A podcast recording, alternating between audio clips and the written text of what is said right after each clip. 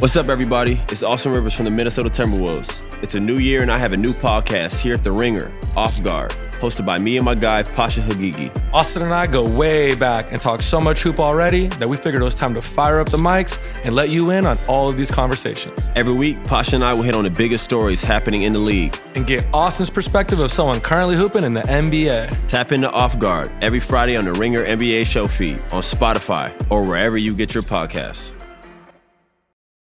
It's Off the Pike presented by FanDuel. The second half of the NBA season is here, and you can bet on the action with an assist from FanDuel, America's number one sportsbook.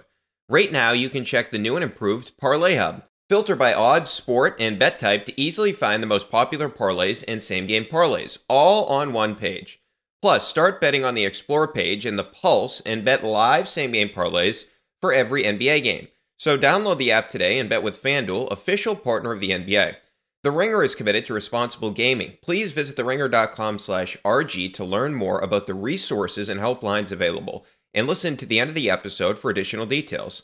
Must be 21 plus in present and select states. Gambling problem? Call 1-800-GAMBLER or visit theringer.com slash RG. This episode is brought to you by Hotels.com. If you're busy like me and you're trying to catch your kids' games, it's important to have somewhere where you can go to find a good hotel. We're all over the place. Sometimes you know, we're in Florida, we'll be in New York, want to take the wife on a quick vacation and get away. Whether you're looking for a relaxing getaway or heading out of town to see the playoffs, Hotels.com app has a perfect hotel for every trip. Compare up to five hotels side by side so you can see prices, amenities, and star ratings without having to switch back and forth between options. So start planning your next getaway and find your perfect somewhere in the Hotels.com app today. Welcome into Off the Pike. I'm Brian Barrett, and the Red Sox have actually done it. Chaim Bloom is no longer running the Red Sox organization. He is done. The Red Sox held a press conference on Thursday to make the announcement. We had a whole Patriots pod planned, but Chaim Bloom, right now, the biggest news in town that he has been given his walking papers, will no longer be running the Red Sox organization. So, more on that in just a second. It is week two, as we mentioned. My buddy John Jastremski joined me from New York, New York, part of the Ringer Podcast Network. JJ, of course, also a lifelong Miami Dolphins fan. So we got into the AFC East and we also got into the Miami Dolphins and the Pats game coming up on Sunday. A full preview of that coming up in a little bit. But where we want to start is with Chaim Bloom no longer running this Red Sox organization. And I just watched the Sam Kennedy press conference. Of course, it was him doing it. It wasn't the real owners of the team, but nonetheless, I know he has a stake. In, I know he's part of ownership and all that different type of stuff. But it was Sam Kennedy holding the press conference. Not surprising. I thought a few months ago Chaim Bloom was going to be safe, but I really think a couple of things cemented Chaim Bloom being gone over the past, I'd say, month and a half, two months. So the first one was Mookie Betts came in here and he embarrassed the Red Sox organization. Flat out embarrassed the Red Sox organization. And you know what else he did? He fired up the fan base because really the Red Sox were starting to become irrelevant at that particular point in time. Mookie Betts, by his individual greatness, by how good of a baseball player is, he pissed off the fans. Not Mookie himself. He made us mad at Chaim Bloom and the Red Sox ownership group, right? And I'm not going through the whole contract thing again, but he came in here and he had seven hits in three games. He embarrassed the Red Sox organization. Mookie could easily win MVP again, and he's already won a World Series since leaving this team. He's won Gold Gloves since winning this team. Since leaving this team, he's playing all different positions. Mookie Betts, since leaving the Red Sox organization, 21 and a half wins above replacement from Fangraphs. That's third in Major League Baseball during that stretch. The three players the Red Sox got back Alex Verdugo, Jeter Downs, and Connor Wong if you look at their aggregate, so seven and a half for Verdugo, 1.4 for Wong, Downs minus 0.3, of course, no longer with the organization. So that's 8.6 wins above replacement. So in aggregate, the gap between Mookie and the players you got back, 12.9 Fangraphs win above replacement. Rafael Devers during that three year stretch, or more than three year stretch now, 12.6 wins above replacement. So the gap between the value you traded away in Mookie and what you got in return was larger than Rafael Devers' value, who's made a couple of all star teams during that stretch and just got a $300 million contract. And we saw how entertaining Mookie Betts was as a player. And what the ownership group, I would assume, realized at that particular point in time man, we fucked this up and we got nothing essentially in return. Verdugo's a fine player. He's gone. You're not signing that guy. He has issues in terms of his motivation. And he had bad the day, the other day against the Yankees. I'm not saying it's one at bat, but come on, bases loaded after Clay Holmes had walked three guys. You're swinging at a, the first pitch when he can't throw a strike. You ground into a double play when Devers and Turner are coming up behind you. I give him credit. He improved this year defensively. He cannot hit lefties. He's not a self starter. And this is the main piece you got back. Connor Wong's a fine player, but Connor Wong for Mookie Betts, it's a horrendous trade. So it's a catastrophic move that this organization made. And it was finally right in front of your face in that series against the Dodgers. That's one thing that I think led to this in terms of it felt like it was trending in this direction based on sort of the position the team was in. But that Mookie thing, I don't know how you don't feel like an idiot if you're John Henry, if you're Werner, if you're Sam Kennedy, if you're anybody involved, especially Chaim Bloom, you got to feel like an idiot watching that thing, right? And then the other thing that I thought really embarrassed the Red Sox organization was the Bear Claw game, where, and we talked about it at the time, you're still at least technically battling to try to get into the postseason. You take a 4 3 lead against the Astros in the bottom of the fifth inning. Chris Sale can't go deep into that game, of course. And then what happens? Bear Claw comes in, an indie ball pitcher, because all your other relievers, with the exception of your high leverage guys, Kenley Jansen and Chris Martin, none of them were available because of all the bullpen games and all this stuff you've had to do over the course of the season. The only other guy you had that was available possibly is Joe Vera. He's not good either. So is Bear Claw or another reliever that wasn't good, and he gets absolutely clobbered because Chaim Bloom did not put enough pitching on this team. They didn't do anything at the trading deadline. More on that in a second. But those two things, I think, really led to this, right? Where it heightened it, where, yeah, maybe he was going to be gone at the end of the season, but having that embarrassment when you don't have enough pitching and you're the Boston Red Sox in a game where you're technically trying to still get into the postseason, and then your former player that could have been the biggest star in this town. No disrespect to Jayson Tatum or anything along those lines, but Mookie Betts is a better baseball player than Jayson Tatum is a basketball player. He's clearly better than anybody on the Red Sox. And at this particular point in time, he's better than David Pastrnak on the Bruins. He could have been the biggest star in town. He's a huge star in LA, and you got nothing back from him. He came back to your building and made you pay for it. It just, it was a horrible look for the organization. And really, the fan base was sick and tired of some of the decisions that Chaim Bloom had been making. If you look at the overarching numbers, and we've alluded to some of these in the past, and this is the issue. Chaim Bloom, and we'll get into this, he has rebuilt the farm system. He is really good at that. There's no doubt about that. Okay. I'm not taking that away from him. He deserves a ton of credit for that. But the overarching numbers, just because you're rebuilding the farm system, doesn't mean your major league team has to suck and suck in particular categories. If you look at it in the Chaim Bloom era, which stretches from 2020 to this season, pitching 459 ERA, 24th, 139 whip, 26th, 258 opponent's batting average, 27th, 651 home runs, 22nd. 39.7% hard hit rate, 25th. That's balls off the bat, 95 plus. 317 meltdowns, 25th. Okay, then you look at the defense. And this is really where I think if you are an owner of this team, and as a fan, it was embarrassing to watch this. During the Chaim Bloom era, minus 108 outs above average. That is baseball savants metric, 30th in baseball. They have been the worst defensive team in Major League Baseball since Chaim Bloom has taken over this organization. 335 errors. That is 30th in Major League Baseball. It's just embarrassing. And there's no reason that you have to be this embarrassing defensively. It's not, oh, like the people that defend Chaim Bloom would say, oh, well, that wasn't his job. His job was to build up the farm system. Well, he can also put together a competent major league team. You can do both those things at the same time. And he just, there's examples, and we'll go through some of them, where he just hasn't valued defense. Okay. So, and remember, the one year that they actually make a run, it's 2021. And even that season, they were shorthanded. Remember, they clinch a playoff spot. The final day of the season, the Nick Pivetta walk-off curveball against Juan Soto. Nick Pivetta's a starting pitcher. You were already bringing guys out of your rotation to pitch in the bullpen at the end of the regular season because you didn't have enough in your bullpen, right? Flat out embarrassing. Okay, and then you start to look at just some of the incompetence that started really in 2022 about putting a big league club together. So I didn't mind letting Hunter Renfroe go. I was never the biggest Hunter Renfroe fan. But you started the season with Jackie Bradley Jr. as one of your top three outfielders, a guy that eventually you would DFA. He ended up going to the Blue Jays, but I was fine with it. It's like, oh, you want to get some prospects for Renfroe? Cool. I'm good with that. I didn't think Hunter Renfroe would be a long term part of this organization. I thought he was completely overrated defensively. And yes, he hit home runs. That's the thing that he did. So I thought, okay, at least you're going to replace Hunter Renfroe with a real outfielder instead of a fourth outfielder, which Jackie Bradley Jr. was. And the Red Sox didn't do that. So that's where, like, in a vacuum, I thought the Renfroe move was fine, but you didn't actually replace him with a competent everyday player. And what did the Red Sox do in 2022? Their outfielders hit 44 home runs. That was 28th in Major League Baseball. The one thing that Hunter Renfroe did is hit home runs. You didn't replace that. Instead, you had Jackie Bradley Jr. starting the season. Okay, then they completely fucked up Garrett Whitlock, right?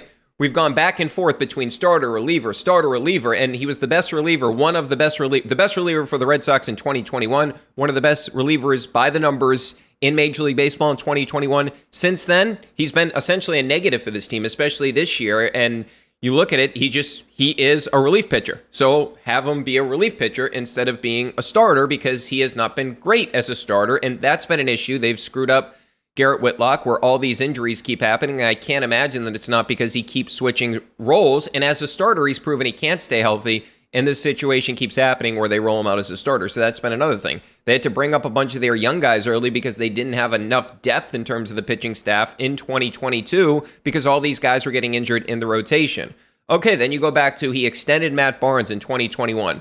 We all knew that Matt Barnes was soft, okay? And Matt Barnes was a head case. After he extended Matt Barnes in 2021, the rest of the season, 611 ERA, 285th out of 319 relievers, 164 whip, 287 287th out of 319 relievers, a 268 opponent's batting average, 256th out of 319 relievers. so after he gives him the extension, this guy is just a complete liability to the point where in the postseason that year, he's not even on the roster for one of the series because that's how bad Matt Barnes was after you gave him the extension.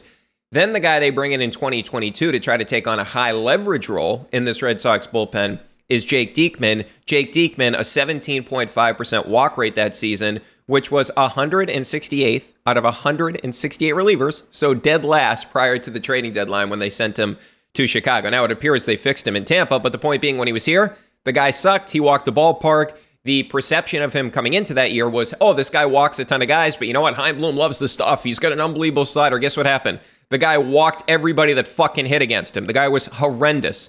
All right, then there's Corey Kluber this year. I'm just going through the laundry list of issues for this organization under Chaim Bloom.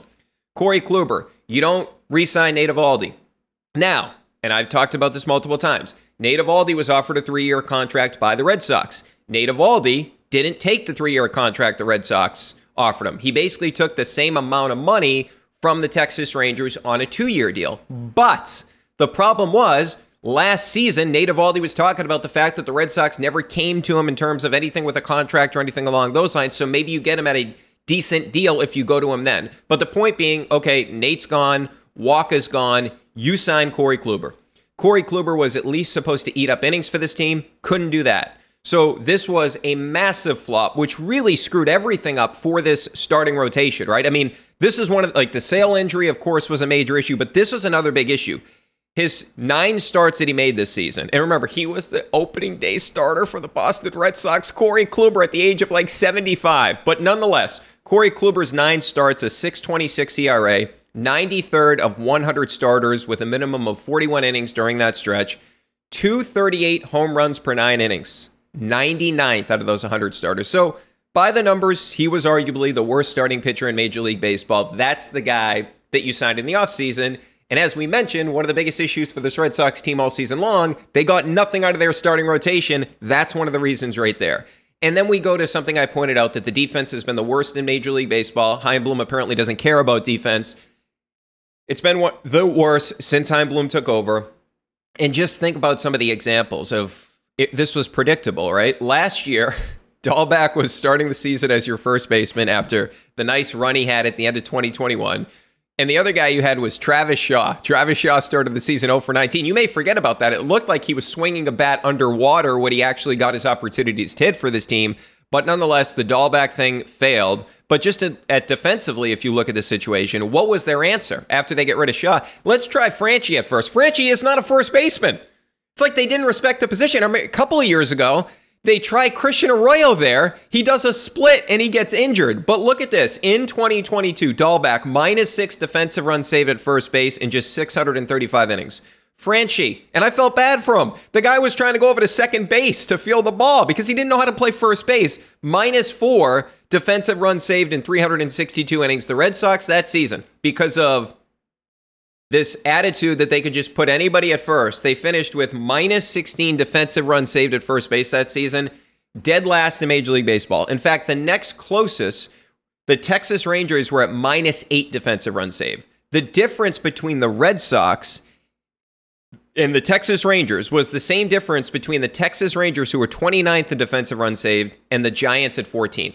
That's how much worse the Red Sox were than anybody else defensively at first base that season. And this whole idea, yeah, we're building up the farm, but you can also, like, that's inexcusable. That type of shit is unexcusable. What's also inexcusable is Kike starting the year as your everyday shortstop. 14 errors. He still has the fourth most errors at shortstop in his 537 innings. He still is fourth in Major League Baseball. He hasn't played shortstop in months. He's still fourth in errors. And this whole thing is, well, they had Trevor Story. Yes, but they knew before the season that Trevor Story was injured and he wasn't starting the season as your shortstop. They said, yeah, we'll roll with Kike. It was in his head. Guy, he had the yips, couldn't throw the ball to first base. I mean, it was just a complete, complete disaster. At points this season, we said on this pod, the Yu Chang injury is killing the Red Sox. Think about that. A guy that when Story came back, they said, yeah, we're good with Yu Chang. That's how important he was. A guy that really isn't a good Major League Baseball player. He's just a competent fielder. That's all you needed. Kike Hernandez couldn't provide you that. And actually, Yu Chang really hurt this team when he was out. And then you just you go through a bunch of things. Last year's deadline didn't trade JD or Nate. And with Bogaerts and Nate leaving in free agency, the Red Sox got pick 133 and 134 instead of 70 and 71. The Red Sox paid the tax for a last place team. Why? I never had an issue with the Christian Vázquez trade. I said, hey, you want to p- get some prospects for Vázquez? I've always thought that Vázquez was incredibly overrated. He doesn't call a good game. I was fine with trading Vázquez and Abreu I like. And Valdez, I mean, he can hit right handed pitching. I mean, the guy's a butcher in the field, but eh, that was fine. I thought that was a good piece of business for where you were at organizationally at the deadline. But why hold on to JD and Nate, especially considering the fact that you knew there was a chance that pretty good chance that both those guys were leaving anyway because they were free agents. So why wouldn't you do something to get more into the farm system and at the very least get under the CBT? Why are you paying the tax for a last place team? That's something I'm sure that ownership was upset about. That's just that is a mind-numbing decision by Chaim Bloom to pay the tax for a last place team. And then you start to think about some of the other moves, the James Paxton signing.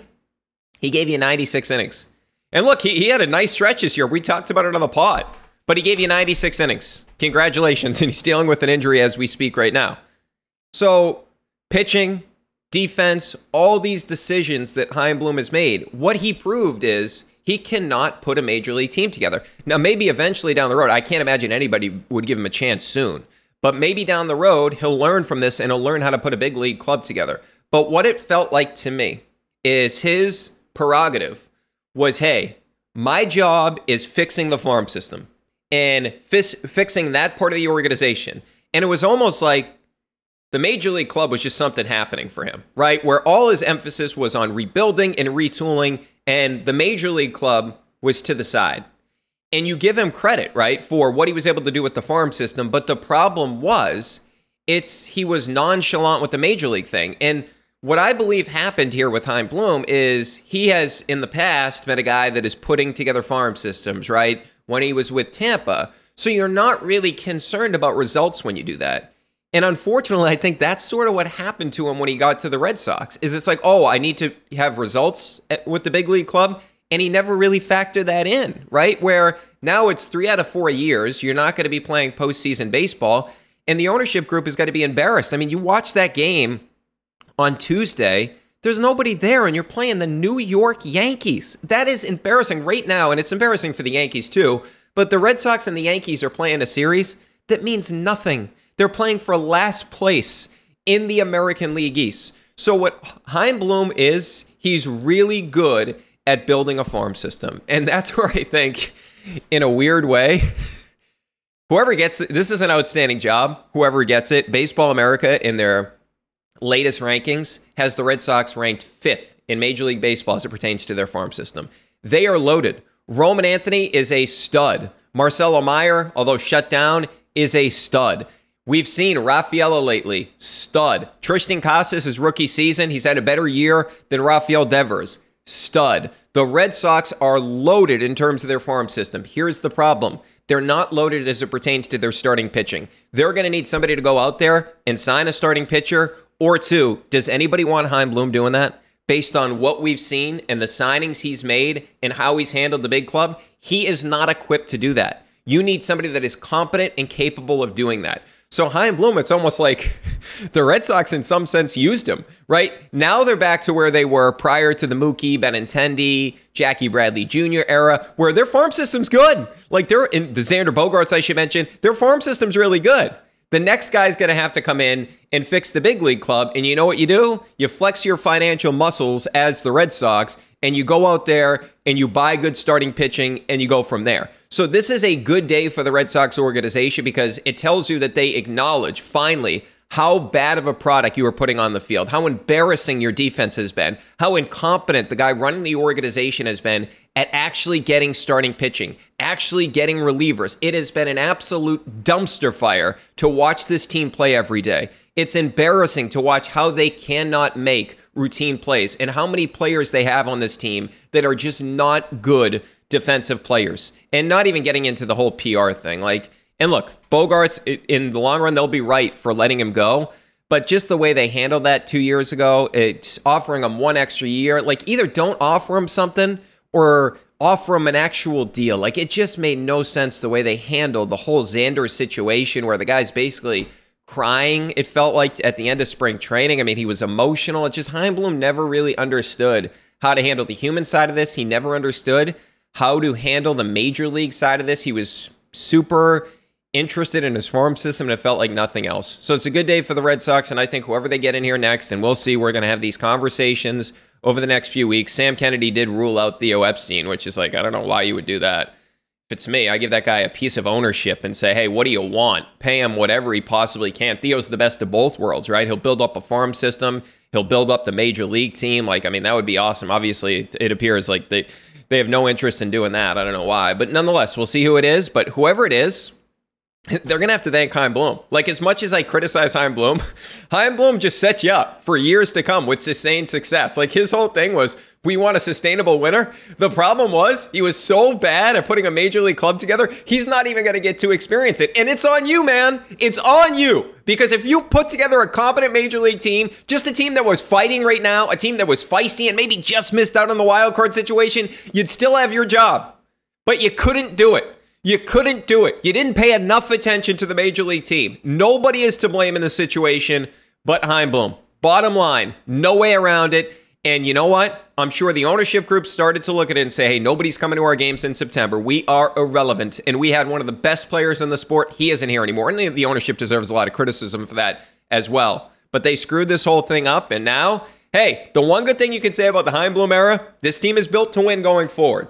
All right, a lot more to get into. Coming up next, I do want to get into the AFC East. Is there now an opportunity for the Patriots in the division? As crazy as that seems, it does kind of feel like the Patriots are in a good spot right now. Get ready for the NFL season with incredible offers from FanDuel, America's number one sportsbook. Right now, new customers can bet $5 and get 200 in bonus bets guaranteed. Plus, all customers who bet $5 will get $100 off NFL Sunday ticket from YouTube and YouTube TV.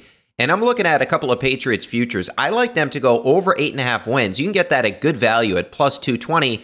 And remember, this Patriots team won eight games last year, and they had two losses that come to mind. The Raiders game, where Jakobi Meyers threw it away literally to Chandler Jones, in that Bengals game, the Patriots were going in to win that one, and unfortunately, Rhamondre Stevenson fumbled. So I love that. Plus 220 for the Patriots to win over eight and a half games.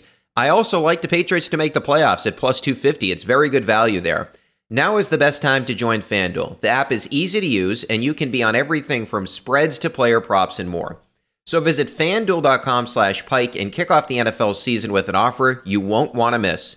FanDuel, official partner of the NFL. Must be 21 plus and present in select states. First online real money wager only. $10 first deposit required. Bonus issued as non withdrawable bonus bets that expire seven days after receipt. Restrictions apply. See terms at sportsbook.fanduel.com. NFL Sunday ticket offer ends on September 18th, 2023. No refunds. Terms and embargoes apply. $100 off NFL Sunday ticket, not YouTube TV. YouTube TV base plan required to watch YouTube TV. Redemption requires a Google account and current form of payment. Commercial use excluded. Welcome back into Off the Pike. I did not imagine I'd be talking baseball today, but with Chaim Bloom getting fired, obviously that is the biggest story in town right now. But I do want to get into the AFC East and how wild it was after week one and how the Patriots really have an opportunity here. Prior to the season, we were talking about essentially this division being the toughest in the NFL. And after just one week, that's not the case anymore, right? So if you look at the Bills, right? they just lost a game that Aaron Rodgers essentially didn't play in, right? He played four snaps in. And their quarterback, Josh Allen, has real turnover issues. We went over some of the inexcusable interceptions he threw in that Monday night game the other day with Ted Johnson, and the fumble was just irresponsible. He botched the snap and then he fumbles after that. But let's just look at this. The last season, or I should say last season, Josh Allen had 29 turnover worthy plays. That's what Pro Football Focus does. They chart that. That was the most in the league. So basically, that means like if an interception was dropped, that's a turnover worthy play, just to give you an idea. They account for all those bad plays, not just raw interceptions or raw fumbles. So he's reckless with the football. If you go back to 2021, he had the third most turnover worthy plays. So in 2022, just if you look at the raw turnover numbers, 19, five lost fumbles, and 14 interceptions. 2021, that number was at 18. That was the fifth most in the NFL. So Josh Allen has been turning the ball over for years. He harnessed it a bit in 2020, but this is who he is as a player. Now, that also comes with big explosive plays, but as this thing continues to go on for the Bills, they're just not as good as they've been in previous years. And ordinarily, they can overcome some of those bad plays from Josh Allen. I'm not so sure they can anymore. And what we found out on Monday night, they couldn't in that specific game against a good Jets defense, which in this division, the Patriots have a really good defense too, right? He wants to play hero ball. This is a guy that's trying to jump over defenders when he's not even close to the first down marker. So, Josh Allen had seven games with at least two turnovers since the start of 2022. That's tied for the most in the league. So, if you look at it, 19 games he's played since the start of 2022. 16 in the regular season last year, two playoff games, and of course the one this year. So 36.8% of his games, he's had at least two turnovers. It's ridiculous. Now, a lot of times it doesn't burn the Bills, but this team is not the same Bills team we've seen in previous years. And then there's the other side of the ball for the Bills. Remember, they've had one of the best defenses in the NFL over this three year window when they've been a real true contender. If you look at it, Aaron Rodgers, as we mentioned, he goes down on the fourth snap of the game. The Bills know that the Jets want to run the football because the quarterback is Zach Wilson. They don't want Zach Wilson to try to win the game. The Jets don't, right? So the Bills know they're going to try to run on them. The Jets ran for 172 yards, 6.1 yards per attempt. And yes, there were some big runs in there. Breece Hall was outstanding. But the point is, you know what's coming. And if you look at it, the Bills last season, they were 16th in success rate against the run. In week one, the Bills were 28th in success rate against the run. So this has been trending in that direction. So that once great defense, it's getting older and it's not nearly as talented. And I get it, they're going to get Von Miller back, but that's not exactly going to make you a great team against the run or anything along those lines. So the quarterback's playing hero ball. The defense can't stop the run. And the whole situation is weird where Leslie Frazier just left the team and now Sean McDermott is the defensive play caller, if you will. And McDermott is coaching like he's a defensive coordinator, right? You look at fourth and two at the Jets' 22 yard line early on in this game. The Bills settled for a field goal on their second drive of the game. Like, you go ahead, you know that they have Zach Wilson at quarterback, right? So you get a touchdown there, you're in really good position, and you kick a field goal when you just gave your quarterback $258 million, what, before last offseason, or before last season, I should say. So they're going to have issues with the coach and the quarterback. The Bills right now, they just don't look like that dominant team that they've looked like over the past three years. We saw it start last year. They have the weird Stefon Diggs situation as well, but they're going to have trouble against the run all season long. And Josh Allen is going to play hero ball. That's who he is as a quarterback, but it feels like they don't have the team to overcome all that like they have in years past. Okay. Then we look at the Jets, and we'll get JJ's take on this when he comes on, but they plan on sticking with Zach Wilson, right? So the Jets, who looked like one of the most talented teams in the NFL, they lose a four time MVP, right? And if you look at Zach Wilson in four games against the Patriots, two touchdowns, seven interceptions. Count them. Seven interceptions. He is 54 of 106, 50.9%. He has a passer rating of 50.6. 50.6. That's almost impossible. This guy is atrocious. You go back to the 2022 season. His completion percentage, 54.5%, 41st of 41 qualifiers. His passer rating, 72.8, 41st of 41 qualifiers. Worst in completion percentage, last in passer rating as well. How about against pressure? Last season, his completion percentage, and this is via Pro Football Focus, against pressure, when he was pressured, he completed 30.1% of his passes. That's almost, it looks made up, but that's where he was at last in the NFL. His passer rating against pressure last year, 18.6. 18.6. No other quarterback was south of 33. He was at 18.6.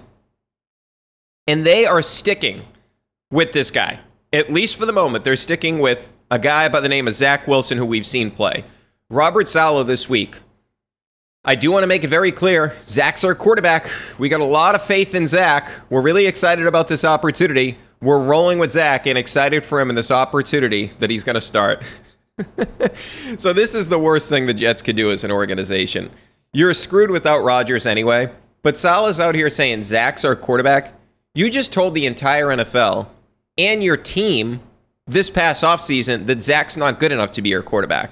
Because even if you didn't land Rodgers, they would have been trying to get the Jimmy Garoppolos, the Derek Carrs. Those guys are a large drop off from Rodgers. So the point being, Zach Wilson was going to be their starter or I should say, Zach Wilson was never going to be their starter, even if they didn't land Aaron Rodgers. It wasn't like Aaron Rodgers or bust. It was like, okay, if it's not Rodgers, it could be Carr, it could be Garoppolo, right? They were going to be shopping for a new quarterback anyway. The defensive players last year were fed up with Zach Wilson. The coaching staff was fed up with Zach Wilson. The front office was fed up with Zach Wilson. So this is going to fall apart because you have one of the best three to four defenses in the league. I'd put them in the conversation with the Cowboys, the Niners, and I would throw the Patriots in the conversation, especially after what we saw against the Eagles. And I guess you throw the Eagles in there, like the top five defenses in the league. So the Bills are vulnerable. They, or I should say, the Bills, I should say, we know are vulnerable. They can't defend the run. The Jets lost their four time MVP. And then there's the Dolphins, who you play on Sunday, right? So the Dolphins, keeping with this division theme, they look like the best team in the AFC last week. That offense is stupid, and we'll get into that in greater detail. But as we know, they're a Tua injury away. That just is the reality of Tua at this point in his career. And the other thing is, the defense, especially with the Jalen Ramsey injury, there's some concerns there, right? And they brought in Vic Fangio. He's great at what he does, but just look at last week. The Chargers ran for 234 yards. The worst defense against the run last year was the Texans. They gave up 170 a game. So Miami was 64 yards worse than the 32nd ranked defense last year against the run. The Chargers also ran for 5.9 yards per carry. Ironically, the Chargers were the worst team against the run in terms of yards per attempt last year at 5.4. So half a yard worse per attempt than the 32nd ranked defense last season were the Dolphins on Sunday. The success rate running the ball against the Dolphins, 66.7% for the Chargers on Sunday. So that means essentially giving up, if you're a success rate to go back to what that means, picking up 40% of the yards to go on first down, 60% of the yards to go on second down, and picking up a first down in either third or fourth down. 66.7% is a ridiculous number. The worst team in success rate against the run last year, the Falcons at 46.6%. So we're talking about being 20 percentage points worse than the league's 32nd ranked defense last season. And you can say, well, hey, it was just one game. I acknowledge all that, but I think it's going to be difficult to transition. Vic Fangio, definitely a great hire, and we talked about that throughout the summer, but it's difficult going from a Brian Flores defense, because that's what they tried to carry over, right? That's so blitz heavy to a team or to a scheme that's totally different with Vic Fangio. I think it's going to take a while for this team to get used to that scheme. And maybe by week 10, and when they get Jalen Ramsey back eventually, they look better. But I don't think this defense is going to be good for a large portion of the season. So, and look, going back to last year, this is a bad defense. The Dolphins' defense last season, 24th in EPA per play, 22nd in scoring percentage against. Teams scored on 37.5% of their drives, and they were 27th in passer rating against at 95.3.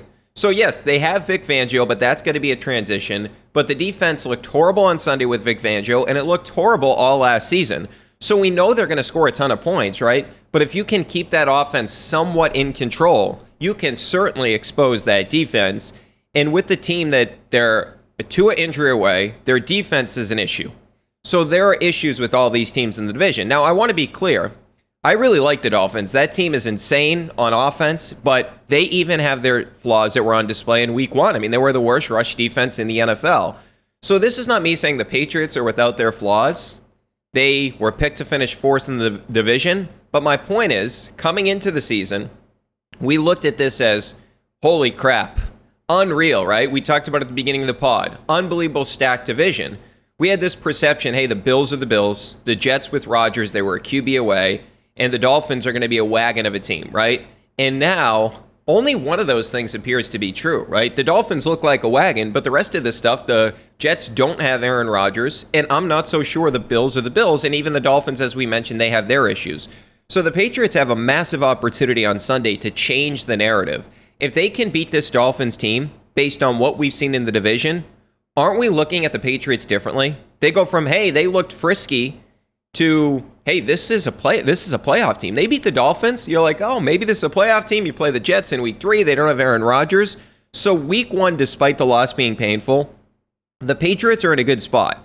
And I can't wait until Sunday to find out if what we saw against the Eagles carries over to the Dolphins.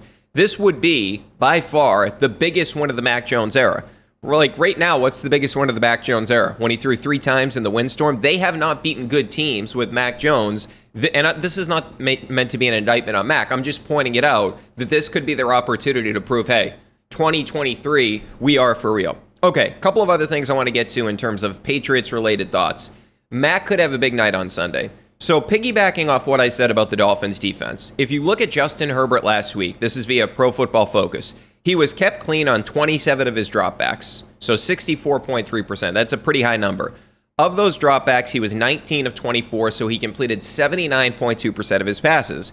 And as we mentioned with Ted Johnson on Tuesday, Mac was really good when he was kept clean in that game on Sunday against the Eagles. A 105 rating, which was eighth, 239 yards when he was kept clean, fourth most in the NFL.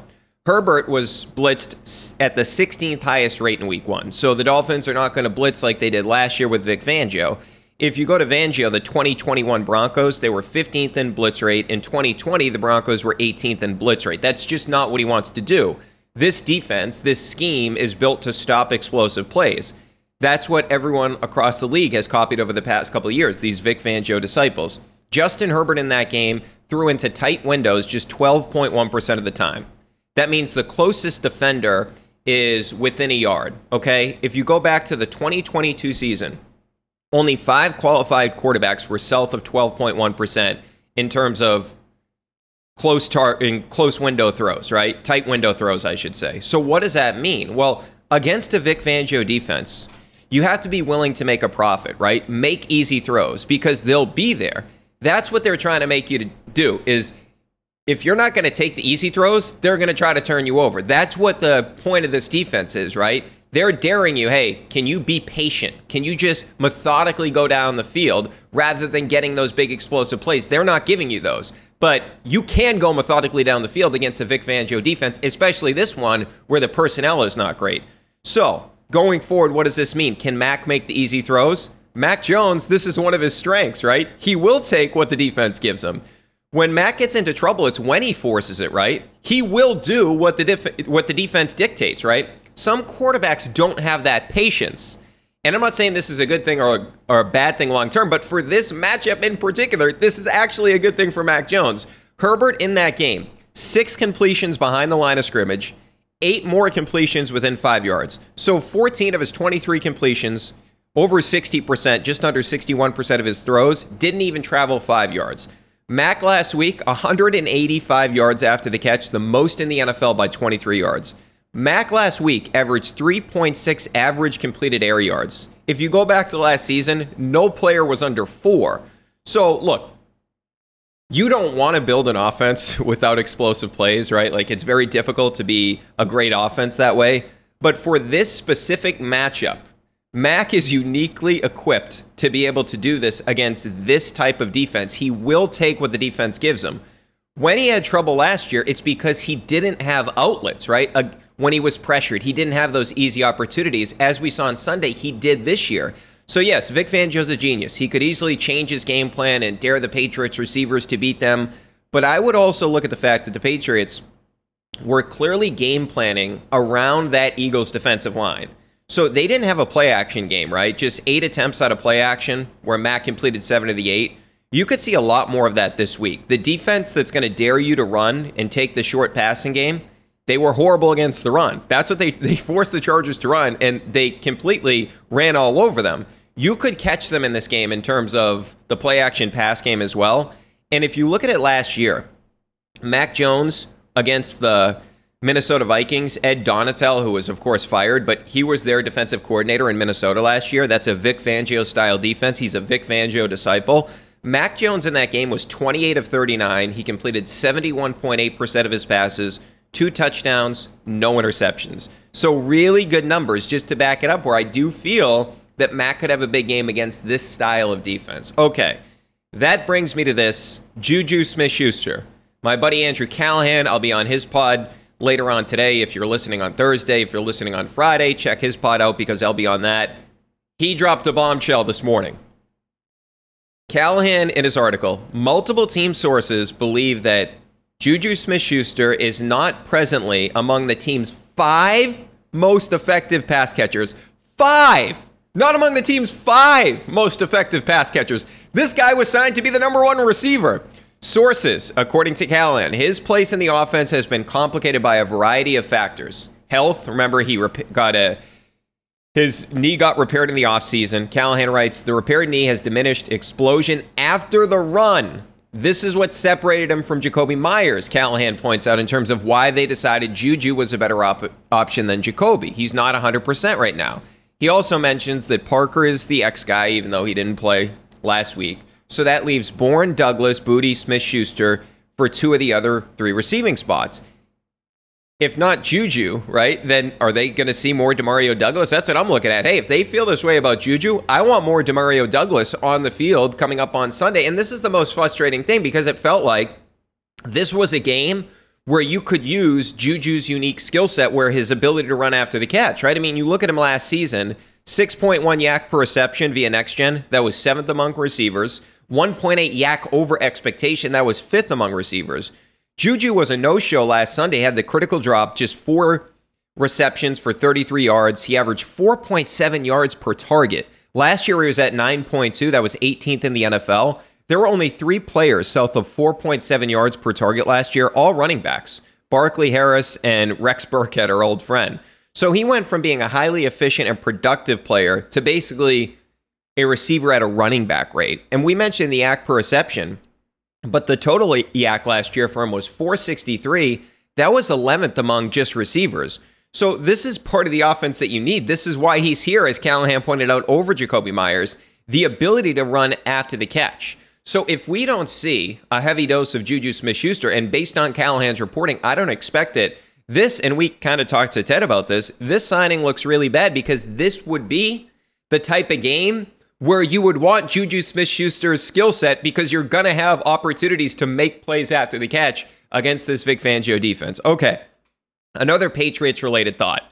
Expect a big game from Rhamondre Stevenson. So Rhamondre is coming off the stomach bug, of course. He did have the six receptions for 64 yards. I know one of them was a big catch. He had north of 60 yards in just two games last season in terms of receiving yards. So even in a game where I would say he didn't run the ball well, he still was a contributor in the receiving game, right? Including that, as we mentioned, the big one was 32 yards. But Rhamondre in that game, just 12 carries for 25 yards. That's 2.1 yards per carry. Rhamondre last season had just five games where he averaged less than four yards per carry in a single game. The next game, it's been hell for the defense. So week one last year, just 25 yards on 3.1 yards per carry against the Dolphins. The next week, he averaged 5.2 yards per carry in a win over the Steelers. The Bears Monday night game, just 11, uh, 11 carries for 39 yards, 3.5 yards per carry. The next game against the Jets, 71 yards on the ground, and then 72 yards receiving, seven receptions for 72 yards. So over 70 both on the ground through the air, and the Pats won that game. Second Jets game, he averaged just 1.7 yards per carry. He did have 56 yards in the passing game.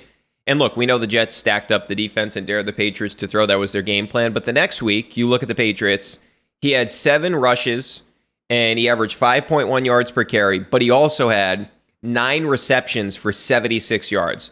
So part of the reason that he didn't have a high number in terms of the rushing yards, just 36 yards in the seven rushes, is because the game dictated it against Minnesota. But still, that's a good Rhamondre game where he goes for 76 yards in the air. The Arizona game, just 2.7 yards per carry. Next game against Vegas, 19 for 172, so 9.1 yards per carry and a touchdown. He would, and look, they lost that game, but it wasn't because of Rhamondre. It was the Jakobi Meyers game. The Bengals lost. He had the bad fumble and just 30 yards on 13 carries, 2.3 yards per carry. The next week against the Dolphins, 5.3 yards per carry. So Rhamondre tends to respond after not having his typical great game. And even last week, at least he contributed in the receiving game. But going forward, I would expect a big Rhamondre game based on what we know in terms of what happened last year. And if you look at it, the numbers were bad. Like Rhamondre in that game, minus 20 rush yards over expected in terms of next gen charts that only six running backs were worse. Like more yards were there for Rhamondre. What we saw last year is he was the guy making the yards. Last week, more yards were there. He just didn't take advantage. He was at minus 1.81 rush yards over expected per attempt. That was the third worst in the NFL in week one. And if you go to last year, he's 118 yards over expected in totality, ninth in the NFL. 0.58 rush yards over expected per attempt, 10th in the NFL. So unequivocally, last year he was creating his own offense. In week one, that didn't happen. In fact, the opposite happened, where he didn't take advantage of some opportunities he had. And I would expect a huge bounce back. I really would. Okay. The other thing is, in terms of another Patriots related thought, Jabril Peppers, is he just the Devin McCourty answer? So he was Pro Football Focus's 11th ranked safety in week one. I'm not saying it's the be all end all, but if you look at it, 58 snaps, 88%. Dugger played 66, that was 100%. And then you go to Phillips, he was down at 17, 26%. So they really favored Peppers over Phillips. That is not that was not the case last year. And he was also 13th among safeties in coverage grade. So we always thought it was going to be sort of a committee thing, replacing a guy like Devin McCourty. But maybe the answer to losing McCourty is just Jabril Peppers playing alongside Kyle Dugger. Now, we're going to find out a lot more on Sunday, right? Based on the personnel that Miami has. But it's just something to monitor. We thought he'd have a big season, at least I did personally. I shouldn't say we. I thought he would have a big season. Let's see how he does against those dynamic weapons in Miami. Let's see what the game plan is for Peppers in that specific game. But those are good weapons you just played in Philadelphia. And Jabril Peppers was really good in that game and graded out really well, as the grading would indicate. Okay, another Patriots related thought. This is related to the Dolphins. Don't forget about Jalen Waddle. Okay, so Tyreek Hill had the massive game on Sunday, and clearly he's the alpha there in Miami. He's arguably the best receiver in the game. You have Jefferson, but that speed Hill brings is just frightening. I heard Bill say with Solak on his podcast that he's the most dangerous weapon in the league, which I think is the best way to describe him, right? The speed is totally different than anyone else. Like you get a game plan for that speed right away. But remember Waddle last season 18.1 yards per reception. That was first in the NFL among receivers. 521 yards after the catch. That was fifth among receivers. The only two players that were in the top five in both yards per reception and YAC last season, Jalen Waddle and A.J. Brown. This guy is special. And if you add the rating to that when targeted, it was 122.6. He was the only player in the top five in yards per reception, yards after the catch, and rating. So I talked about keeping one of the two guys under control on the Tuesday pod and not letting both of them go off on Sunday, like we saw with the Eagles, where they kept DeVonta Smith south of 50 yards. He averages 6.7 yards per reception. So no receiver last season was south of eight yards per reception. They had DeVonta Smith at 6.7. That's really big, right? So, Smith, if you look at it, he was at 6.7 in that game. And yes, the touchdown a major impact, but they did a really good job of slowing him down. This matchup is going to be more difficult because of the speed of Jalen Waddle, right? Where DeVonta Smith is a great player, but Waddle is the significantly more dangerous player. So, as great as Tyreek Hill is, and as much attention as Tyreek Hill has gotten, deservingly so, after going for north of 200, the Jalen Waddle situation scares me in this game coming up on Sunday because, I mean, he still had almost 80 yards in that game. Nobody's talking about him. I'm sure the Patriots are. But if you can limit Tyreek Hill, right? Let's just say the hypothetical is they do a good job against Hill. Can you prevent Waddle from going off as well? That's what scares me about this Dolphins team is it's not just Tyreek Hill. It's Tyreek Hill and it's Jalen Waddle where they basically have that track team. Okay, the other thing Patriots related is what's realistic for Hunter Henry this year? So Hunter Henry's coming off that 56 yard game with the touchdown and the 56 yards. We mentioned this the other day. That was the most among tight ends in week one. Henry's career high is 652 receiving yards. He did that on 55 receptions. His most receptions at a season is 60. That was his final season with the Chargers. And if you go to last season, seven tight ends last season were over 700 yards. Kelce, Hockenson, Kittles, Andrews, Engram, Goedert, and Freiermuth. Remember Goedert? He like barely. What, was he doing in that game? They didn't throw him the ball at all. I know Ben Johnson, the coordinator for the Eagles, has taken some heat for that, but he he was not even in the game. It felt like against the Patriots. But if you go back to Henry's best season with the Pats, 2021 was obviously way better than 2022. He was tied for eighth among tight ends in yards per reception at 12.4, nine touchdowns that season. 633 yards was 15th among tight ends. Targets just 20th at 78. The catch percentage was 65.4%, which is good. So he averaged around 8.1 yards per target that season. He was at 9.3 yards per target on Sunday. So a big jump, right? More than a yard. So part of the reason is the average depth of target in that game on Sunday. It was 10.7 yards. Last year, he was at 7.7 in terms of the average depth of target. The year prior, he was at 9.7. So even going back to that year in 2021 when he had his career season, he's up a full yard in terms of in that game Sunday in terms of the average depth of target. His career high is 10.2 in terms of where he's targeted. And again, Sunday, that's 10.7. If you look at the yards before reception, he was at 10.2 on Sunday. His career high is 9.2. So I believe that based on where he's targeted, and I'm not saying one game dictates everything, but he had a really good camp. You can tell that Mac's still has that synergy and chemistry with him. I believe he's going to get over that 700 yard threshold, and I think we could be closer to 800 yards when we're talking about Henry this season.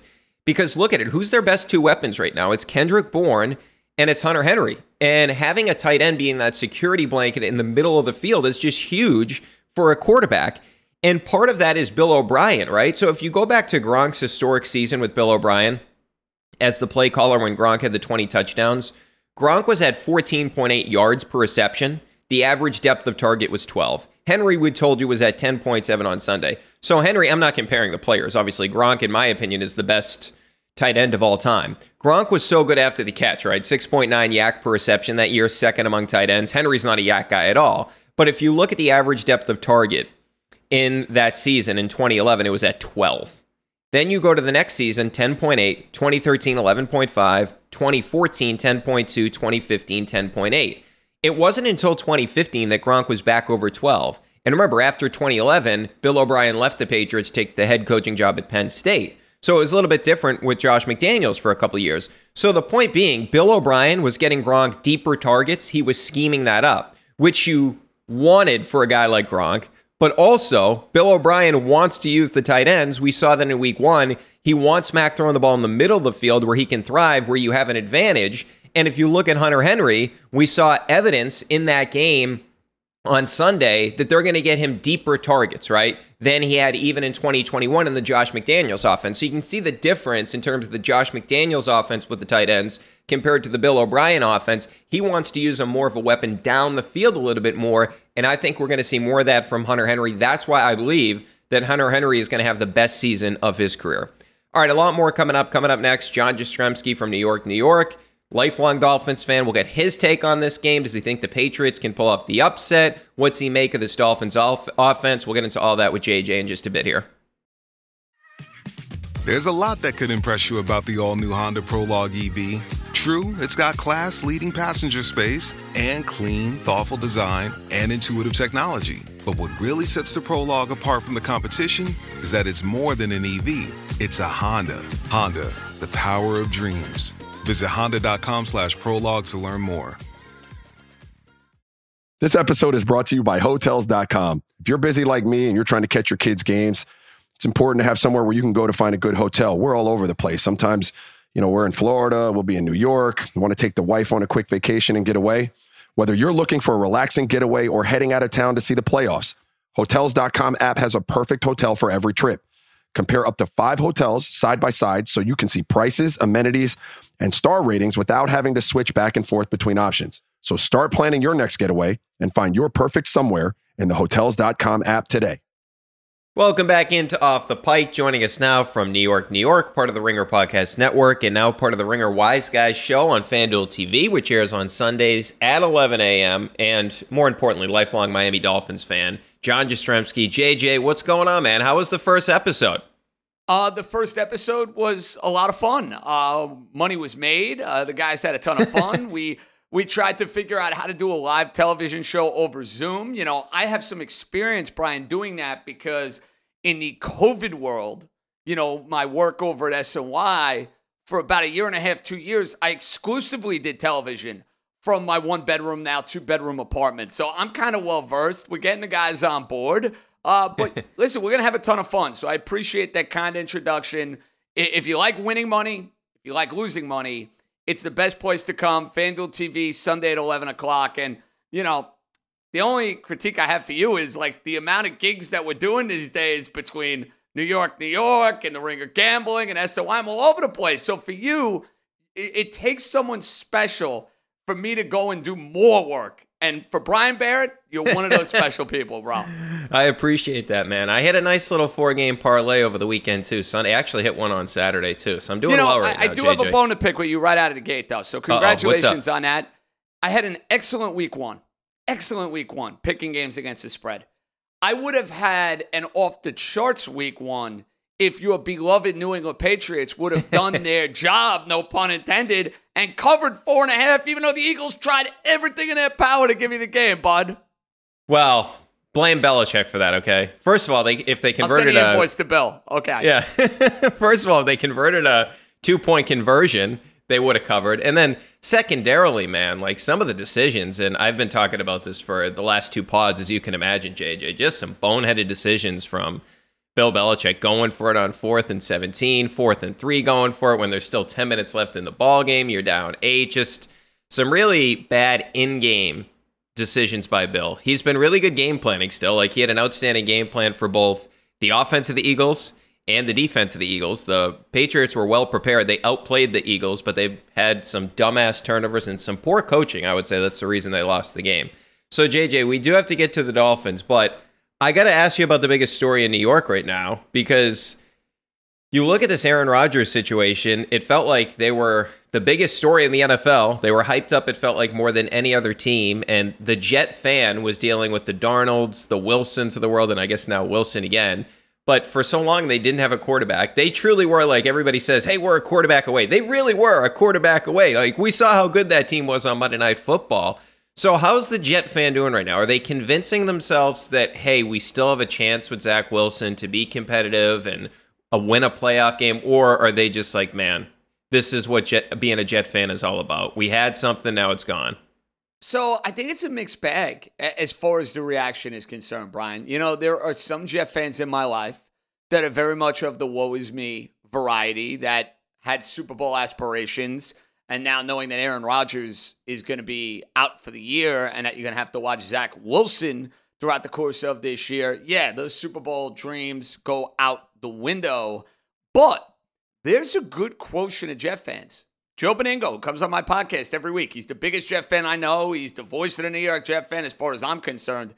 Joe thinks not only are the Jets going to be competitive, not only are the Jets going to be in a spot where they can go and make the postseason, Joe thinks they can still win the division. So I, I think he's a little insane, quite frankly, for that particular take. But there are Jet fans that look at the team and say, wow, we have one of the best defenses in the NFL. I don't think anybody's going to argue with that.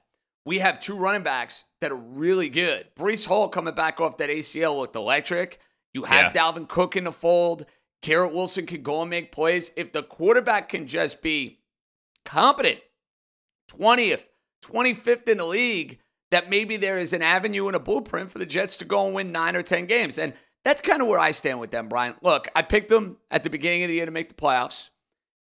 I looked at the AFC and it was really hard. I mean, you leaving really, really good teams out of the playoff picture when you go through and try to find seven. I thought the Jets would be one of those seven, but I said, all right, transition with Rodgers, tough schedule, a lot of things working against them. Well, they won against Buffalo in week one. Maybe Buffalo is not as good as they've been in the last three years. We'll have to wait and see on that. But I do think the best case scenario for the Jets moving forward this year is that they go and win nine or 10 games and they find their way into the playoffs. And if they do, Robert Saleh should be coach of the year. Simple as that. Yeah, I, am not a big Saleh guy, and I soured even more on him after I watched Hard Knocks. I thought he was incredibly unimpressive. He wasn't as bad as the defensive coordinator.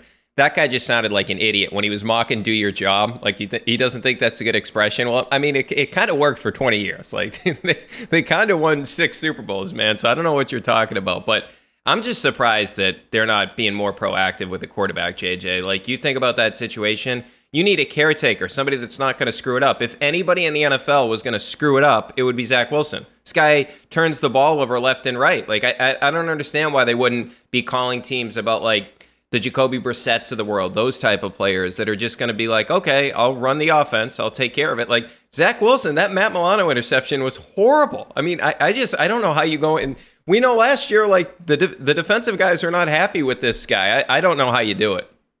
So you're not wrong about that. Look, Zach Wilson stinks. I'm not a believer. I, I don't think he's it. However, the Jets, not me, the Jets, drafted him with the second overall pick a couple years ago. They kept him around when in reality, Brian, they could have had a totally different backup behind Aaron Rodgers this year. They could, could have, have Andy Dalton. Mike White. You know what I mean? So they yeah. decided in the offseason we're going to have this mentorship, this sort of bond between Zach Wilson's idol, and he's going to learn from Aaron Rodgers, and he's going to absorb and kind of see all the things that Aaron Rodgers is doing. So the way I see it, for better or worse, dude, they're pot committed. They're pot committed. Look, they could go and go and go bring in a quarterback, but they are trying to say to themselves, "We can salvage Zach Wilson." Okay, well now let's see it. Let's see if Zach Wilson with the tutelage of Aaron Rodgers, with this good running game, with this great defense, make a break time. Because I don't want to hear these dopey narratives that were out there. And Brian, I live in New York City, as you know. I hear a lot of stuff. There were people around the Jets trying to make this argument that in like two or three years after Aaron Rodgers retires, oh, Zach is going to take the mantle back and Zach is going to be the core. Like, like, dude, what are we doing with this nonsense? So for me, listen, if that's the way you feel, then let him be the quarterback, sink or swim. Go get an able body. I, I have no problem with that. But my counter to like the Brissetts or the McCoys or like, it's one thing if they had money and it's like, oh, Matthew Stafford's available, Super Bowl winning quarterback. It's one thing if, oh, all of a sudden Kirk Cousins, say what you want about his playoff tenure, is available. They're upper yeah. echelon quarterbacks. You know what I mean? I don't think the Jets ceiling changes too much with a guy like Jacoby Brissett. You know what I mean? Like, you want to tell me their chances to make yeah. the playoffs are increased? Okay, they're not doing anything with either quarterback. Is that is that yeah. fair to say? Like, can well, the Jets, I agree. whoever it is, win the AFC or go to the Super Bowl? They can't. I agree, maybe with the ceiling take, but the floor is a lot lower with Zach Wilson because he's going to throw it to the other team a lot. I mean, that's the one thing I would say is the floor gets really low with Zach Wilson, but Hey, so I want to get to your Dolphins because most impressive performances for me from week one, the Niners and the Cowboys were the most impressive because they were good on both sides of the ball. But then I put the Dolphins in the next category because the offense was just stupid. And we saw some new wrinkles in that Mike McDaniel offense. And I was actually watching Ben Solak's play sheet YouTube thing. And he basically, last year, Tua was one for six in the middle of the field against the Chargers. This year, he's seven of 11 and basically, Mike McDaniel like switched up where he was lining Tyreek Hill. So instead of having him jet motion from the other side of the field, he had him on the same side so he'd get a running start. So he basically, in one off season, solved this issue because there was sort of this perception. I know we talked about it before the season. You thought a lot of it had to do with, of course, the Tua injury and he wasn't the same guy. but it felt like some teams were at least figuring out what their scheme was, so to speak. But he made an adjustment in week one, and they looked better than they looked, I would argue, at any point last season. It was a ton of fun to watch. Listen, it's like a track team. The entire Miami Dolphin offense is like a freaking track team. I wish my track team in high school was that good. I mean, with Tyreek Hill, who's like the fastest dude I've ever seen play football, he's amazing. Jaylen Waddle is super fast, and you can't lose sight of him and his big playmaking ability. They Right. go and bring in Berrios from the Jets. Barrett, he's going to be such an under the radar pickup for that offense because of Former what he Pat. provides in the slot. Uh, former Pat, former Jet, so you know he's going to make a play against each of them. That's a guarantee. That's the way it usually works with these division guys. Um, and the key to me is keeping Tua upright and keeping him on the field. They didn't have Terron Armstead, who is hands down their best offensive lineman. And going into the matchup, I'm like, geez, I like Miami. I think it's a good revenge spot for them. But how is the offensive line going to hold up against Bosa? How's it going to hold up against Khalil Mack and uh, a Charger team that got after Tua a little bit last year? The offensive line was phenomenal. I mean, they didn't touch Tua basically for four quarters. And listen, he won him the game. I mean, that third down throw, when you're backed yeah. up, down four, pressure in your face, stepping up and dropping that ball 50 yards down the field, that that's not a wide open receiver. That's a dime. And I thought the throw on third down, I mean, that is a dude, that's an insanely tight window to be dropping a ball corner of the end zone right into Tyreek Hill. Uh, listen, I think they're going to score a ton of points and they're going to be so much fun to watch. It's the million dollar question, though. I know it's talked about ad nauseum. I'm sick and tired of it. I'm sure Mike McDaniel's sick and tired of it. Can they keep number one, number 10, and number 17 on the field? If they can, their offense is going to be a ton of fun all year. Yeah, no doubt about that. Health, obviously, the biggest concern, especially as you mentioned, with the quarterback in general. And just looking at this matchup with the Patriots, I mean, it really does feel like, and not just the Patriots, any team, you're going to have to win with your defensive line. I mean, I was looking through Tua's numbers against the Blitz Sunday. 114.6 rating was fifth in the NFL, 9.2 yards per attempt was third. You go back to last season against the Blitz, 9.6 yards per attempt was first, 116 point rating was second. Because you can't really blitz them because then you're sacrificing guys on the back end when you're trying to, to your point, cover these Olympic sprinters and Tyreek Hill and Jaylen Waddle. So it really does feel like either you have to do something like the Chargers did last year, where they took away the middle of the field and they kind of confused Tua in that offense, or you have to just beat them straight up with your personnel. And this Patriots defense is really good. I don't know if they can just beat up on the Dolphins from a personnel perspective. I think it's going to have to be a combination of the two. And the one thing I will say from a Patriots angle in this, Bill had Jalen Hurts confused. Bill had the Eagles defense confused basically for the entirety of the game. So if there's any hope for the Patriots, it's that Bill can come up with something. And JJ, they do have the defensive players now. Like that team, the pass rush is deeper than I can. Quite frankly, I can. I can't remember it being this deep. Like they were great in the early 2000s when they had the Willie McGinests of the world, etc. Vince Wilfork in the middle there. But they are deep, man. The rookie Keion White was really good last week. He was he beat Lane Johnson a bunch during that game. So that's the one thing. A combination of the defensive line, the pass rush, and Bill dials up something to confuse Tua and Mike McDaniel. But Mike McDaniel seems like one of the best offensive minds in the NFL right now. Yeah, and New England always a tough place to play. We all know that. Number two, Yep. I don't love the spot for the Dolphins from this standpoint. They just played a West Coast game. They Mm. played an emotionally charged game, and I know they're getting ready for Sunday Night Football. But now you come back to Miami, uh, you're flying back to the East Coast. You got to go and play a division rival on the road. You got two or three division rivals on the road coming up. Dolphins have New England in week two. Then they have a game I'm sure they have circled on their calendar because they are the Buffalo Bills. They should have beat them twice in that building last year, once in the snow in December. The other game, I can't believe I'm saying this, but yes, they should have won in January with Skylar Thompson playing quarterback. So I'm sure that's like focus of mind for the Miami Dolphins. So it's weird saying that a division game could be a little bit of a trap game, but I do kind of get that Hmm. sense and I do kind of get that feel. One thing I'll say about Tua, though, he has solved the riddle of Bill Belichick. Because if you look, now again, it's a small sample size. You don't want to Yeah. get nuts. It's not like it's 20 games. Tua as a starting quarterback has never lost to Bill Belichick. Remember, Patriots beat the Dolphins last year. That was Teddy Bridgewater at quarterback, uh, and then Skylar Thompson. What else is new? The Dolphins had 10 zillion games last year with three quarterbacks. And then in 2020, the first game of the year, remember that was Ryan Fitzpatrick, the Cam Right. Newton year. So 2 1 in 2020. He won the two matchups in 21, and he beat the Patriots last year in 2022. So he does have that going for him. It is crazy to think back to that year in 2020 when basically they were bringing in Ryan Fitzpatrick for relief of Tua to try to win those games at the end. Like Oh, how far like he's come as a player. 1970s football. It was crazy. You know, Yeah. you think about it, Brian, what that prior coaching staff did, and I like Brian Flores. Let, let me make that clear. I like Brian. I think he's a terrific guy. I think he's a terrific defensive mind. And his teams had some semblance of success. It's not like they were 5 and 12 teams. It's not like he was Matt Patricia coaching an NFL team what they did with the offense.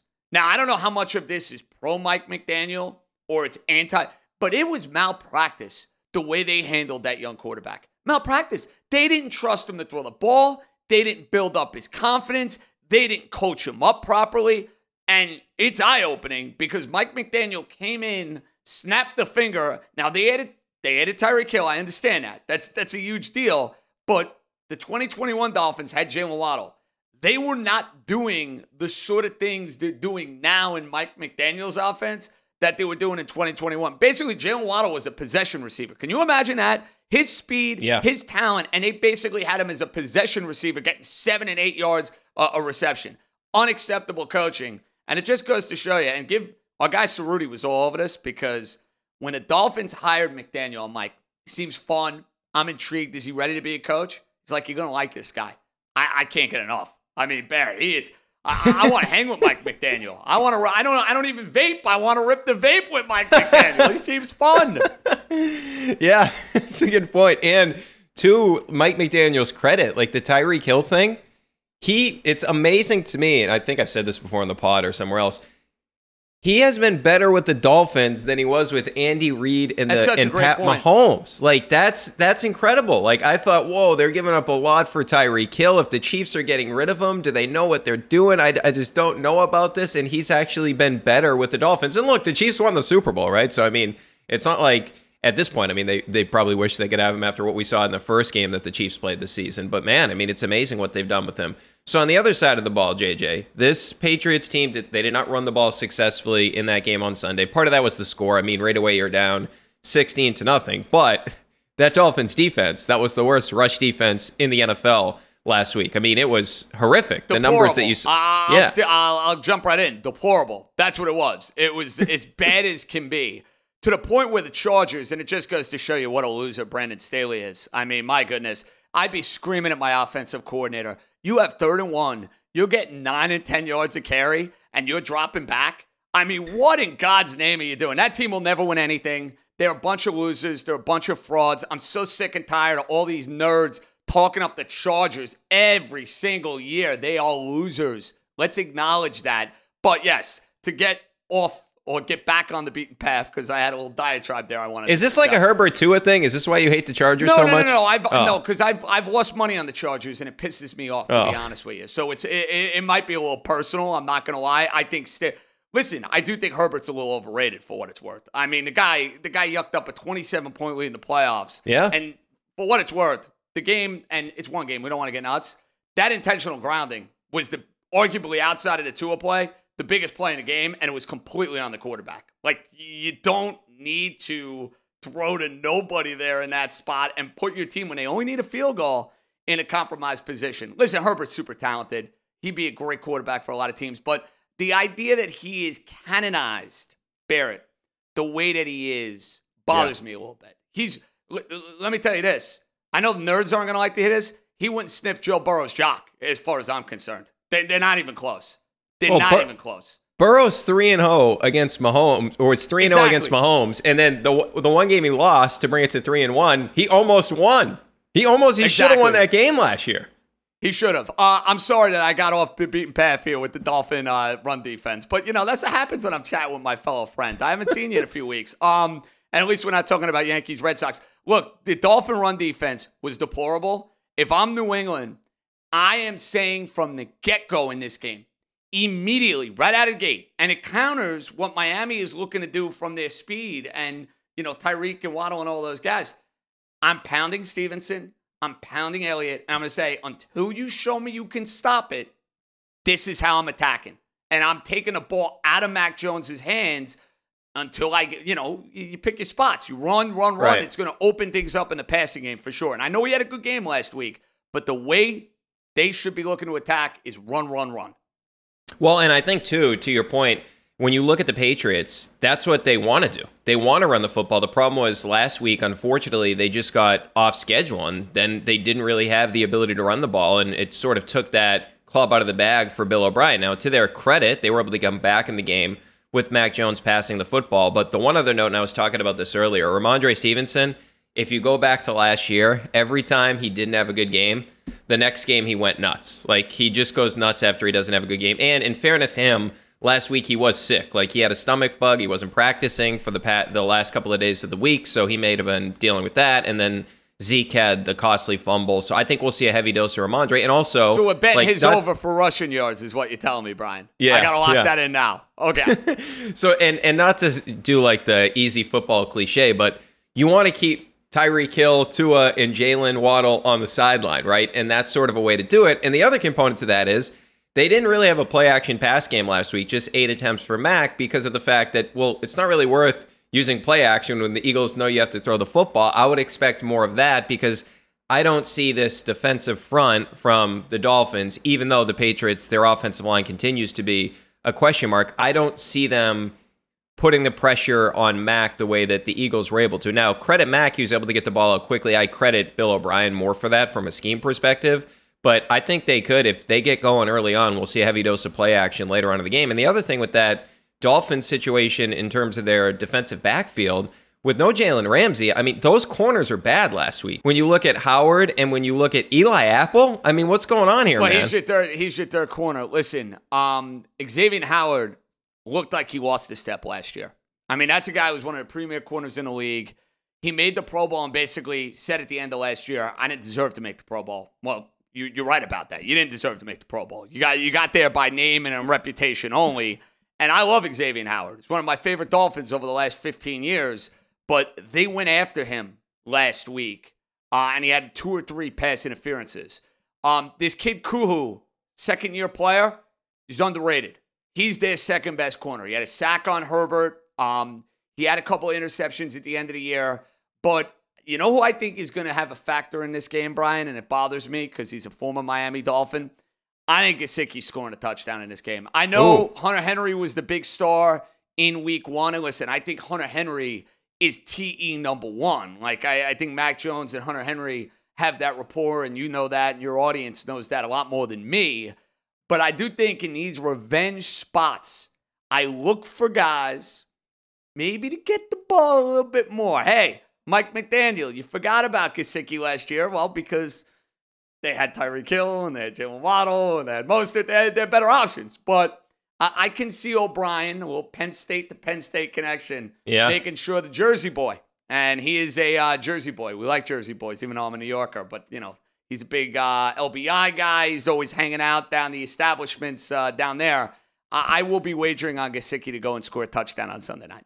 Well, it's it's interesting because one thing we know about Bill O'Brien, he loves tight ends. He wants to play with two tight ends on the field. Now, unfortunately for Gesicki, he got hurt during training camp, so he got a little bit of a slow start, but he got involved a little bit in that game, had one big catch. But yeah, Hunter Henry was outstanding in that game. So yeah, hopefully they involve the tight ends. The other guy that was great in that game was Kendrick Bourne, which Kendrick Bourne is it's crazy to say this, but he is their best receiver. He is. And like they extend DeVante Parker, who of course didn't play in the opener. Surprise, surprise. This guy's Stunning. always hurt. I was going to say stunning. DeVante Parker missing time. Where where have I seen that before?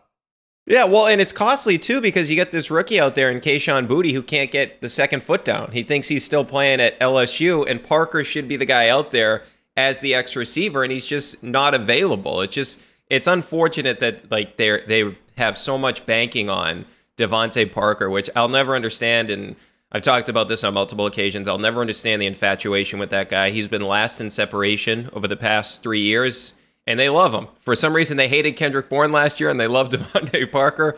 I'll never understand it because Bourne is the far superior player. But so JJ, you're feel you're worried. I feel like as a Dolphins fan right now, based on the yeah, spot, I, the I would travel. say so. I, I, it's not a given. I, I, and I don't, I don't love the fact that this is a Sunday night game. And, and I've been around the block, Brian. You have too. Uh, I hate the bailout special Sunday night game, and you know, believe it or not, and I know we're not doing all betting stuff here, but it does encompass a lot of what I do, as you mentioned at the start of the show. I actually thought this would be a very lopsided betting split. I figured everybody and their mother would be betting the Dolphins this week. They had the big win. People aren't as high on New England as they've been in years past. It just goes to show you people sometimes blindly bet the Patriots and blindly are going to take the home dog. It's closer to a 60 40 split. Last look, line has moved to three. This will not be an easy game. I think this will be a very tight game. I got the Dolphins 24 17. Close. Very close. I'll be sweating this one out the entire night. I am not, but I am not overly confident in this game. If you're wondering, I'm not. Okay, I'm gonna give my pick in a second here, but I have a feeling that it's gonna be similar to yours, but maybe a different team winning. Not to spoil my That's pick fair. completely. No, listen, I'm not. gonna- Let's put it this way: I'm not going to be stunned if the Patriots win this game. Not in the least. Like this is not one of those games where it's going to be like, holy smokes, the Patriots just beat the Dolphins. I mean, listen, it's a competitive, spirited AFC. That's that's kind of par for the course, and these are the sort of games, Brian. Let's be real. If the Patriots are going to be in playoff contention, got to beat a couple of teams like this. yeah, That's they that's have all to. there is to it. You have to. Yeah, they look at the schedule and they caught a couple of breaks now, right? Because the Aaron Rodgers situation with the Jets, and the Jets played them tough last year, even though Zach Wilson was the quarterback. So that those are going to be difficult games for the Patriots, even though Aaron Rodgers isn't there. Also, the Bills are vulnerable, man. The, the Bills do not look like this juggernaut, this wagon that they've been for the past I mean, couple what years. the hell was Josh Allen doing? Was he shaving points on Monday? I mean, the fact that It's he a was fair the question. worst, he was the worst. Brian, with Zach Wilson playing for four quarters, Josh Allen was the worst quarterback on the field Monday night. I mean, the decisions he was Yeah. making, they were inexcusable. What and- was the you know, jump? What, he tried to leap a defender seven yards away from the first down. And you have to wonder, how much does he miss Brian Daboll not being there day in and day out? I Yeah. wonder. I wonder. I think there's something to that. I mean, you saw what the what a difference Brian Daboll made in one year with the Giants. So the Giants have some uh, issues Oh. of their own they got to clean up after what I saw on Sunday night. But you, you feel like you know Daboll and that sort of accountability and the way he kind of nurtured and developed Allen. I don't know if you're getting the same deal with Ken Dorsey. I don't know. No, I think they're two, they're buddies. That's like part of the reason they kept Ken Dorsey on the staff. Like him and Josh Allen are friends. You know, Yeah, so I Allen think might need a kick in the ass. He, he Yeah. might need a kick in the ass. That team, there's something missing with that team. You know, and, and I was dumb enough to pick them to go to the Super Bowl, by the way, and we'll see if that ends up being a good pick or a bad pick. But it, it feels like there is, and they have talent, obviously. They have a really good defense. They have a special, talented quarterback. But don't you get the sense watching them the last like year and a half that something is lacking from the Bills? Yeah, well, uh, you had the whole Diggs Allen thing last year during the playoff game against the Bengals. He turns the ball over like crazy. Nobody turns the ball over more than him. And the whole conversation in the offseason was Dak Prescott and his interceptions. Josh Allen had more total turnovers than him last year, and nobody talks about the Allen situation. And then the other component is it's just weird when your defensive coordinator decides he doesn't want to coach anymore. That's a weird situation that Leslie Frazier just said, you know what? I'm good. I'm going to take a year off. And Sean McDermott's now taking that over. And, he's a well respected coach, Leslie Frazier. Say what you Yeah. want about his defense last year. You won't find anybody in the NFL who's got a bad word to say about that guy. Not a soul. Yeah. No, I'm with you, man. There is something off of that team. We did a pod in AFC East preview, you and I did a couple of weeks ago, and we did it on our FanDuel TV show too, the local angle.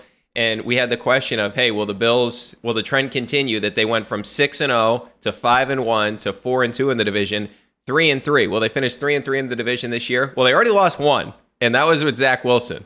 So you got to play two against the Patriots, and Josh Allen has had the Patriots number, but the Patriots have never been this good defensively since Josh Allen's been there. You got to play Miami twice too. Like they could easily lose those three games, and I just think that this is heading in the wrong direction for the Bills. Right? I think that they had their chance to win a Super Bowl. I don't think they're going to win one. Like I, with this group, I think something is going to have to change. Hey JJ, before I let you go since we're talking gambling here, I want to get your take on this because I like a lot of favorites this week. So the Niners, I've I feel like there's an overreaction to the Rams because first of all, it's eight points right now. And I know it's in LA, but that doesn't really mean anything. Shanahan owns McVay. The only time that owns Mc, McVay beat him in the playoffs, which is obviously a huge game because it, then he goes on and wins this thing called the Super Bowl. But Shanahan has his number. I the Niners, like I was saying earlier to you, I think that they were them and the Cowboys, the two most impressive teams. I think they're going to cover those that eight points. Like these receivers that were doing things for the Rams last week, unproven guys. I don't see them having the same success against San Francisco. So I actually think San Francisco covers that. I know it's a big number, but I feel like they're the best team. Them and the Cowboys, the best teams in the league. How do you feel about well, that? I'm eight? with you. Listen, San Francisco was my pick beginning of the year to win the Super Bowl. I love their roster. I, I love their talent, both sides of the ball, across the board. Purdy's got spunk. He's fun to watch. Kicked ass last week. Um, the only thing that would scare me, the only thing, Brian, there were a couple of games this week. Buffalo, Vegas is one of them. Dallas and the Jets is another. The game you just referenced would be the third, where you were going to have Joe Schmo walking up to the ticket window saying, Give me Dallas, give me Buffalo, and give me the Niners. And you know what that means. One of those three is Yeah. probably going to screw you. So I'm just giving you a little background on that. I don't know which one it's going to be yet. I think your logic is fair. I'm not picking the Rams. I think the Rams got their win on the road. Now Yeah. they're back at home. The Niners are just too good. Um, I, I know it's the second road game in a week, but they're back on the West Coast. I think Niners by double digits. So I'm not talking you out of that one.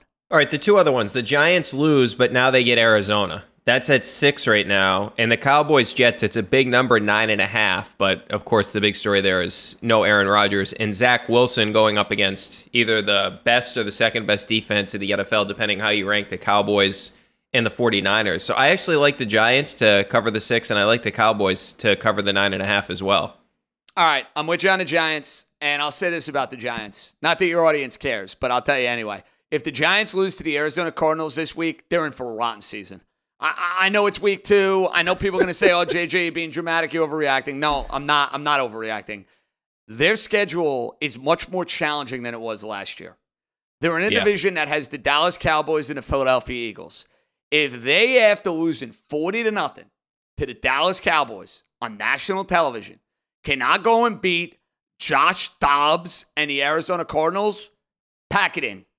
Good night, the lights. You're not doing anything of substance this year. Yeah, I'm gonna have to do six more, 16 more weeks of dissecting the Giants. But how do you take the team seriously if they can't go and beat Arizona? So I, I my knockout pick, full disclosure, Brian, will be the New York Giants this week because I think you're not gonna have a better spot to use them, and I don't think it's a great week for knockout picks to begin with.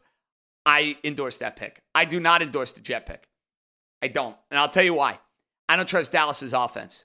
To Hmm. lay that big a number, I don't trust Dallas's offense to make enough plays against the Jets. Now, I think your logic is going to be Zach Wilson's going to give you a couple, and Yeah. maybe you have a couple of short fields, and you win a turnover battle, and you go and cover and win by double digits. Plus, you throw in the fact that you're dealing with a short week. I understand that. Um, I just don't love the idea of a good defense, a team that's got a major chip on their shoulder. Jets going to have a chip on their shoulder, I think, the rest of the year. Oh, people think we stink. People think we have no chance. Like, I think they can use that potentially as a rallying cry. Maybe they did in the second half against Buffalo, for all I know. I would stay away from that one. Okay. All right. So you like two of the three. What was Two that thing that's pretty good. What was that? Was it? Is Saleh going to give that? What was the speech he gave on Hard Knocks about? Like, was it like an eagle or a hawk or something? Commander? Are you? Uh, dude, oh, I mean- bizarre. bizarre. I mean, listen, everybody I talk to says that Robert Saleh is like the nicest guy in the world. I've never met him. So I've never had an interaction with Robert Saleh. I have no relationship with Robert Saleh. Not good, not bad. I have, I have no relationship.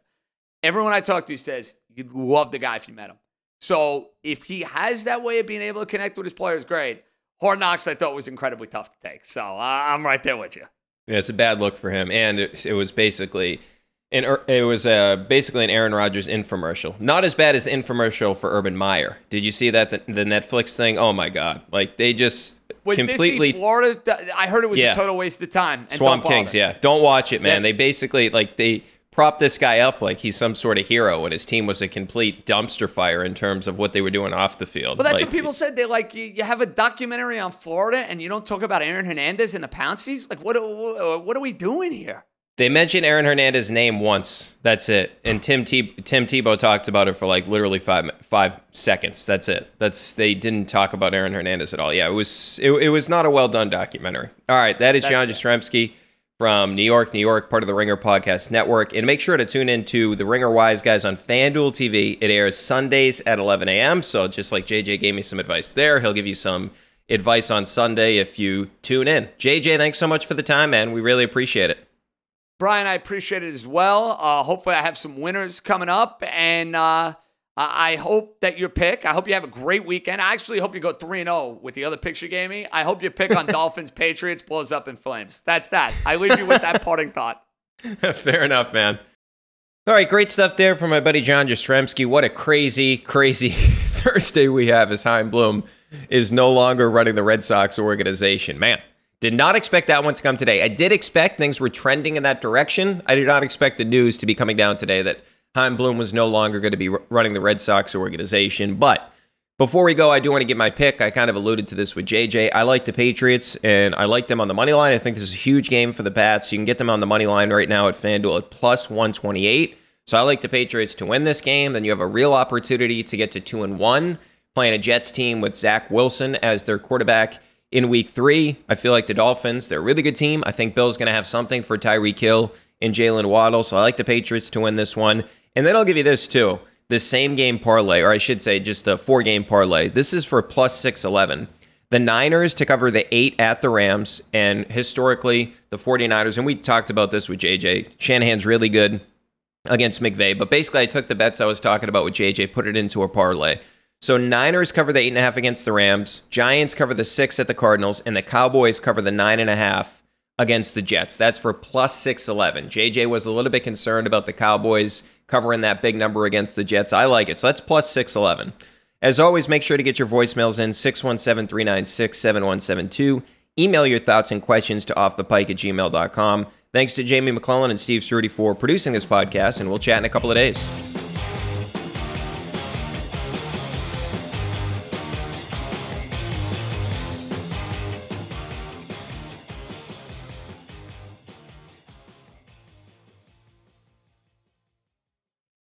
Must be 21 plus and present in select states. FanDuel is offering online sports wagering in Kansas under an agreement with Kansas Star Casino LLC. Gambling problem? Call 1-800-GAMBLER or visit fanduel.com/rg in Colorado, Iowa, Michigan, New Jersey, Ohio, Pennsylvania, Illinois, Tennessee, and Virginia. Call 1-800-NEXT-STEP or text NEXT-STEP to 53342 in Arizona, 1-888-789-7777 or visit ccpg.org slash chat in Connecticut, 1 800 9 with it in Indiana, 1 800 522 4700, or visit ksgamblinghelp.com in Kansas, 1 877 770 STOP in Louisiana. Visit mdgamblinghelp.org in Maryland. Visit 1800gambler.net in West Virginia. Call 1 800 522 4700 in Wyoming. Hope is here. Visit gamblinghelplinema.org or call 800 327 5050 for 24 7 support in Massachusetts or call 1 877 8 Hope NY or text Hope This episode is brought to you by Lululemon. Guys, if you're ready for a new pair of pants, try one of Lululemon's ABC pants. They're made to make you look and feel good. And there's lots of different styles to choose from. My favorite, because I walk around LA every day, I like the joggers. I'm not jogging, I'm just walking fast. But if you're working out, I would try them out. And if you want something a little sleek, maybe business like, maybe try the ABC Slim Fit trouser. But I am a joggers guy. I just, once COVID happened, I was just like, I'm, I want to wear jogging pants and joggers and all kinds of soft pants as much as I possibly can, especially when I'm working out. Ultra comfortable and versatile. ABC pants are really in a league of their own. Buy a pair right now at lululemon.com.